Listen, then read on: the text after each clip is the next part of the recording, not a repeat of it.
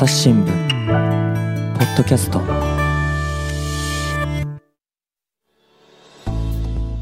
朝日新聞の神田大輔です、えー引き続き教育ジャーナリストの太田利正さんと、えー朝日新聞編集員の宮坂麻子さんのお話を聞いていきますお二人どうぞよろしくお願いしますよろしくお願いしよろます。しくお願いします。とお話を伺いますと仮にこの世の中にあのドラえもんのタイムマシンみたいなあの愉快な道具があったとしても、あ失敗した、立ちぼっちゃった。っていう時に、必ずしもそれに乗って過去に戻ってやり直したりした方がいいかっていうと、そうでもないかもしれないですね。はい、これね、よくあの、ね、それこそね、第一志望に受かったようなご家庭でも、うん。あの時あんなことしちゃってっていうね、うん。あの必ずね、この中学受験に対する、中学受験が終わった時に、そこを振り返った時に、必ずね、一つや二つどころじゃない、いろんなね、悔いが残るものだと思いますよ。なんですけども、じゃあね、あの時あーあんなこと言っちゃったから子供がね、やる気を失っちゃってとかっていう風なあの痛い思い出があったとして、じゃあ仮に、まあ、ドラえもんなのか、バック・トゥ・ザ・フューチャーなのか分かりませんけども、はいえータイムマシンを使って、じゃあその時に戻ってやり直したとしましょう。ね、そしたら100%、えー思い通りの中学受験になっていい結果が出るか言ったら多分ね違うと僕思うんですよね。多分じゃあその問題ねはうまく乗り切ることができたかもしれませんよ、あのタイムうんタイムトラベルすれば、えーやり直すことができるかもしれない。でもそしたら多分ね別のところでまたね違うミスをするんですよ。人間。おそらく。で逆に言うと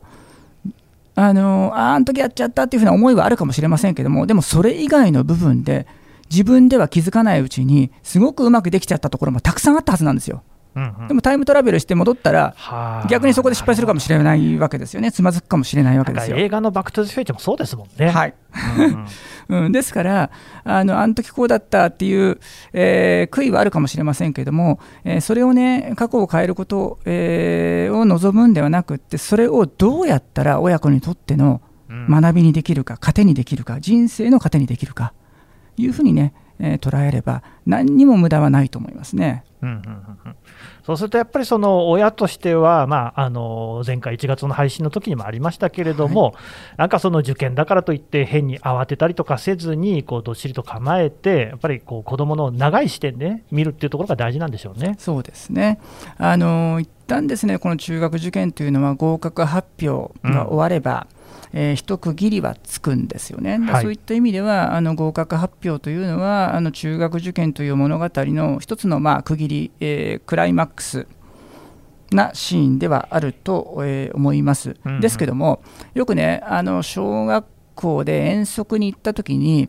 えー学校に戻ってきて、えー校庭に並んでで校長先生のお話ですって言ってで遠足はお家に帰るまでが遠足ですって大体おっしゃってましたよね。なるほど。で中学受験も同じだと思うんですよ。ああのー合否発表では中学受験終わらないんですよーね、うんうんうん。えーその結果をどう受け止めて、えー最終的に、えーそのお子さん自身が、えー自分のね、まあ、あの100%思い通りの結果でなかったにしても、えーその結果を、えー受け入れて自信を持って、えー自分の前に広がった道を堂々と、えー歩むことができてで、えーそこで得られたその6年間を謳歌することができるそういう状態にまで持っていくっていうのが中学受験のエピローグうんなんだと思うんです。ですから、あの合否の発表が、えーあってから、ねえーその結果をどういうふうに受け止めて、そして、えーそこから始まる、ねえーまた新たに開けた人生をどういうふうに歩み出すのか、そこをね、えー前向きな、えー形でのそのエピローグを書き始める、それがね、実はその合格発表の時から始まるうんうん。親の役割だと思うんですよね。うん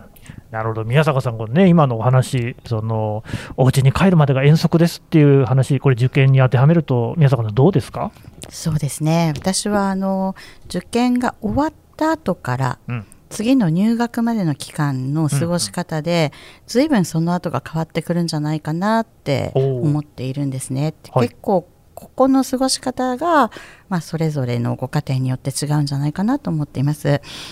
例えばあのもう第一志望の合格をもらったら即その午後からですね、えー塾のですね、えー申し込みに行って大学受験に向かって次頑張るよっていうもはい。う次の受験へのスタートという位置づけをされるご家庭もいらっしゃれば、うん。例えば第一志望がうまくいきませんでした。そうしましたらあの第二志望なり第三志望に受かった場合にじゃあ高校受験でリベンジしましょうですからあの一旦私立の中学に入るんですけどもその間に高校受験に向かって勉強してもう一度第一志望にしてた学校を受けるのよっていうご家庭もあるんですよね。で私は個人的にはそれだとせっかく中学を受験した意味がないのかなと思ってしまうし逆にそれだとその学校に入ることがその子のゴールになってしまって、そうですね。ええという思いがあるんですね。うん。がもったいないなといつも思うんですが結構そういう方もいらっしゃる。それからあとは親御さんがですね、えー終わった瞬間にですねさあこれで親子の時間が楽しめると。もう受験も終わった。今まで我慢してきた何年間を謳歌しようっていうことで、もうやたらべったり過ごしたり 旅行に一緒に行ったりっていうご家庭があったりとかですね。これまで以上にこう密に謳歌してししまうというか、しうんうんされるご家庭とかですね本当にそれぞれ違いがあるんですがあの中学ってあのもう私は親がこう自転車に乗る時よく補助輪を外して、うんうん最後にその後ろの手を離しますよね。そうですね。で離さないとその子はいつまでも自転車に乗れないわけです。で中学って子供が自転車に乗り始める時だと思うんです。はだから中学受験の間は親が補助輪として支えているかもしれないけれどももう中学になったらその補助輪をとにかく外すために親も後ろの手を離さなければいけない。でそうということはもういつまでも親がかかっていってはいけないと思うんですね。あ。うんうん。だからそのための覚悟を決める期間親にとってはだから最後のこの、えー2月終わった後から3 4月の入学までを親と子も両方とも覚悟が決まるようなそういう過ごし方をするのが一番いいのかなと思ってるんですよ。うんうんうん。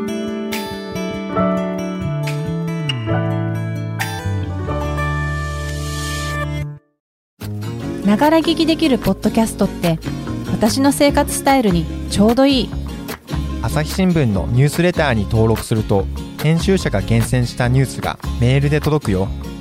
思いがけない話題にも出会えるよね。ちょっと新しいニュースの読み方。朝日新聞。それってでも具体的にはどんな感じなんですかね。そうですね、まあ、私がいいのはあの思っているのはこれも私の個人的な意見ですけれどもやっぱりその中学受験って終わって子供ってほっとしてあお母さんやお父さんの期待に応えたからいいでしょとか、うんうん。逆には鍛えられなかったからごめんねっていうようなそういう結論で終わってしまうところがあるんだけど。いやそうじゃないですよと。中学受験っていうのはあくまでも通過点なんだからさて君はじゃあこれからどんな未来を開いていきたいの？あなたはどんな未来をひ開いていきたいの？さあそのためのスタートだけれども今何がしたい？じゃあ終わったね。じゃあ君は今一番何がしたいかな？っていうことを一緒に追い求めて次のステージに入っていく準備期間にするのが一番いいと思うんですね。でそこで、まあ、あのスポーツをやりたいという子がいてもいいでしょうしいやいや違う世界にあの例えばあーゲームを思いっきりやって プログラマーになりたいっていうんでもいいでしょうし。そこに向けてあのどういうう準備期間にするのかっていうのがあの必要かなと思っています。そういうことっていうのは、その、あらかじめ家族の間で話したりしておいた方がいいんですか？そうですね。あの多分一人目のお子さんじゃない親御さんはよくご存知だと思いますけれども、あの大体中学に入るともう親の言うことは聞かなくなってきます。なるほど。それはあの特に私立の中学とか中学受験をして、まあ、公立もそうですけれども少し離れたところの学校に行ったりしますよね。そうするとやっぱり子どもたちだけの世界っていうのができてきてまた見える世界もちょっと広くなってきますよね。そうするともう突然例えば携帯電話を持ってスマホし放題 SNS し放題ゲームし放題になりますしそれから遊びに行くって言ってもそ近くの公園ではなくてあの遠方まで遊びに行くっていうことになるわけですね。うん。それなりにまあ費用もかかって。その中で我が家のルールっていうのはあらかじめもうその期間の間に共有しといた方がいいと思うんですね。これだけはうちとしてはあの守れないこと。守ってほしいことそれも小さなことでいいと思うんですね。と言いますと、え例えばあの携帯電話とかスマホは持ってもいいよ。でも何時以降はやめてほしいとか。SNS はやってもいいよ。でもこういうことはしないでほしい。うんうん。ゲームはやってもいいよ。でもオンラインゲームのこういうのはやめようね。うん。とか。例えばそそのスマホに限らず夜帰ってきてご飯を食べるときにスマホを見るのはやめよう。うんそれからお親の誕生日家族の誕生日は必ずその日は一緒に過ごそうねとか。とそういうまあそれぞれのご家庭によって違うと思うんですがぱりもうその後どんどん止めもどなくこう自分たちの世界が楽しくてどんどん子どもたちは舞い上がっていきますからそれそこにある程度のルールをあらかじめご家庭で決めてあのここだけは守ってねっていうことを言った上で、えー自転車の手を離すということが必要なんじゃないかなと私は思っています。そうすると、それをその受験が終わってから、実際に入学するまでの間にやっておくといいですよと。そうですね。うんどうですか、太田さん、このあたりは？うんあの今、宮坂さんおっしゃった例がだんだん増えてって、あ結構大変だなみたいなね、誕生日もかみたいな、ね、いうのは、あのそれそれぞれのがあのご家庭での、えー文化であったりね、えー価値観であったりっていうものの反映で、まあ、そういうものをね、あのこの期間に、じゃあこれからの中学生生活、もしくはね、高校までつながっていく生活っていうのをどういうふうに過ごすのかっていうことをね、イメージしながら、えーそこをみんなで楽しい、えー時間、えー家庭にしていくためにね、えどういうふうにえーやるべきなのかっていうことをね、あのそういう前向きな意味でね、あのその単にその親からの、えー権力としてその禁止するんではなくって、どういうふうなね、えーうん家庭にしていくのがいいのかっていうことを、あのーある意味、親子対等な形でどうあるべきだっていうことをね、えー議論し始めるにはすごくいいタイミングだと思うんですよね。っていうのが、この中学受験をすることによって、親から見たら、あこの子、最後までちゃんとやり抜いたわと。うんよくやったよねって3年生の時なんてもう塾行きたくないなんて言ってたりとかね宿題をサボったりとかねそんなことばっかしたのが最後までやりきったじゃないと。ああこの子はねなんだかんだ言ってちゃんとやる子なんだ大丈夫なんだっておそらくねそういうね信頼感が生まれているはずなんですよね。で一方で子供からしてみれば、えーこの親はねこまあ小言もよく言うけどもだけどすあの本当にその根っこの部分で自分のことを大切に思ってくれている。えー中学受験においては少なくない犠牲を自分のために払ってくれたし、えー多分ね見ていてあの不甲斐ない部分もあったかもしれないけどそれでもね笑顔でね自分のことを受け止めてくれたっていう、まあ、そういう経験をしているあのお互いに対するその信頼感っていうものがねすごくね醸成されてるはずなんですよね。でだからそれがその幼児期からの親子関係ですとどうしてもね親がえー子供を何か管理するとかね守ってあげるとかっていう風なそういう上下関係の親子関係だったと思うんですけどもようやくねこの思春期を前にして、えーあこの子は大丈夫そして親に対する信頼感もあるっていうねその対等な関係に移行していく親子関係がアップデートしていく時期にもちょうど重なるんですよね。でそこでお互いに対するその、えー信頼感をベースに、えーすることによってそういう家庭の文化をね一緒に作っていくってことも可能ですしそして一方で先ほど宮坂さんおっしゃったように、まあ、当然ながら親の言うことを聞かなくなってきますよ。うんでこれはもう成長の証だから喜ばしいこと。はい。でその時にもあの例えばね、あの子供は分かりやすくその悪態とかついてくれますよ。ね、それクソババアとかキモいとかね、まあ、自分の毎日言われてますけど。あのそんな、えー時に、でもやっぱりね、そのえーそういう悪態をつかれても、あでもこの子は大丈夫っていう風な中学受験のね、えー期間を、えー経てあの感じられた実感があるからこそ、あのいなしていられるんですよね、片目つぶって見守っていられる。そして逆に子供からしてみれば、あこの親はね、なんだかんだ言いながら自分のことを最後はね、味方してくれる。えーいうふうな安心感があるからこそそういう悪態がつけるわけですよね。そうやってその、えー多感な時期というものを、えー思い切りね、えー楽しむことができる、まあ、豊かな思春期を過ごすことができる、まあ、それもまあ中学受験のメリットだし、えーそういうモードに切り替えていく時期としてこの受験が終わってから、ねえー入学式までの間っていうのをね、えー使うというのは非常に、えーいい、えーアイディアだと思います。でもう一つねあとはあの中学受験、えー終わった直後ですねあのまあ、第一志望を合格していれば万々歳っていうふうな、ことになるでしょうし、まあ、あのほろ苦さも、え経験をしたとね、えーダメだったところもある。だけど、まああのね、ここに進むことになったよみたいなね、そういう、え結果もあると思うんですけども、えーそのタイミングで、あの親がね、えーじゃあこうしましょう、ああしましょう、中学受験終わったからっていうね、えーいうふうに、親が何かね、また新しいところに子供を連れていく、何かあの先導し続けるんではなくって、えー一区切りがついた時点で、えー子供がどんな表情をするか、うんもしくは何をし始めるか、それをね、あのちょっと待ってあげて、よーく観察してあげてほしい。それまでは中学受験がある、入試がある、だからあれしなきゃいけない、これしなきゃいけないっていうね、えー中で自分との戦いを続けてきたはずなんですよね。でも、あのそれから解放された時に、ああ、なんかゲームし放題とかそういう意味じゃなくって、この子が自然にね、えなった時にどういうふうな振る舞いをするのか、どういう表情をするのか、まあ、仮にそれがね、思い通りの結果ではなかった、えー若干の不本意を、えー含みながら、えこの学校に行く。でそして制服採寸とかでねその学校の、え制服に手を通した時にどんな表情をするだろうかっていうね、えそれをねあのよく見てほしいと思うんですね。そしてまた、え中学受験をする前の、え小学校3年生だったりとかっていうね、えーその頃のこともまた思い出してそこに重ね合わせてみてほしいんですよね。でおそらくあこんなにこの子は成長したのかと。いっつも近くにいるからその成長って分かんないですよね。そうですね。親って。だけどねあのいろんな不本意なことも含めてそれを受け入れて一歩踏み出そうとしているその表情横顔見た時にやっぱりね成長を感じるそして中学受験あやってよかったんだなというふうに思えるようになると思うんですよね。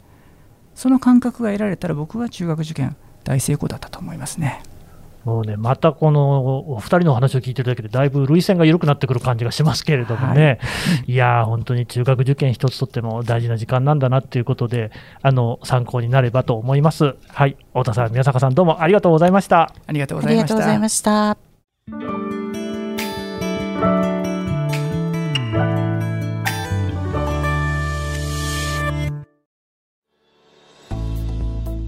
はい、えー、太田利正さん、宮坂麻子さんのお話を聞いてきました。さてですね、えー朝日新聞社ではあの朝日新聞デジタルの記事に、えー有識者の方、あるいはあの記者なんかがですねコメントをつけるコメントプラスというサービスをしておりますが、太田さんにもねそちらにご参加いただいてるんですよね。はい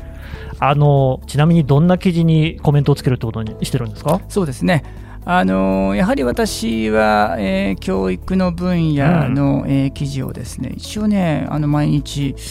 えー朝日新聞の朝日新聞デジタルをですねチェックして、まあありがたい。えーあの教育分野のところは特にですね、ええ。ー詳しくチェックをしてですね、うんうん。あ何かコメントをね、えーしたくなるような記事はないかななんていうふうに、えー見ていくことがあのコメンテーターになってから日課に、えーなっているんですけど、まあ、あのあの私は、まあ、はい。私のコメントはまあいいとしてもですね、非常にその豪華なコメンテーターの皆さんたちがですね、はい。勢ぞろいしていてであの私は自分があの書き込むのはあの教育分野がほとんど、うん。えーなんですけどもあの宮坂さんのねあの記事にもあの時々コメントさせていただいていることもあるかなと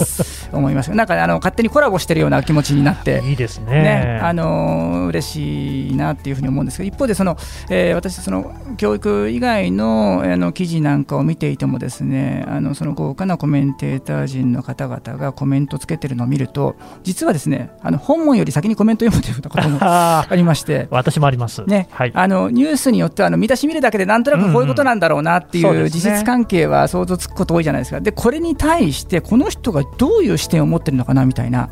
そういうことが知りたくてですねついついそれをあの読みに行くっていうことはよくあってそうするとやはりですねあのニュース特にその自分の専門以外のニュースってやっぱり表面的にしか僕理解できてないんですよ普段でもそういうコメンテーターのあのコメントを見る読むことによってですねそのニュースを見る、えー、理解度というか解像度みたいな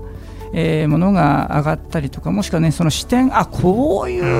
捉え方をするのねっていうふうなね、ね、自分にはなかった視点が得られるっていうのはねすごくね実は大きな学びになっているなっていうふうに思いますね。うんはい、このね、えポッドキャストの概要欄からもコメントのついている記事にリンクを貼っておきますので、ちょっと新しいニュースの読み方、試していただければと思います。えー、太田さん、宮坂さん、どうもありがとうございました。ありがとうございました。朝日新聞ポッドキャスト、朝日新聞の神田大輔がお送りしました。それではまたお会いしましょう。この番組では、リスナーの皆様からのご意見、ご感想を募集しています。概要欄の投稿フォームからぜひお寄せください。ツイッターやメールでも受け付けています。ツイッターでは番組情報を随時紹介しています。アットマーク、朝日ポッドキャスト。朝日新聞、ポッドキャストで検索してみてください。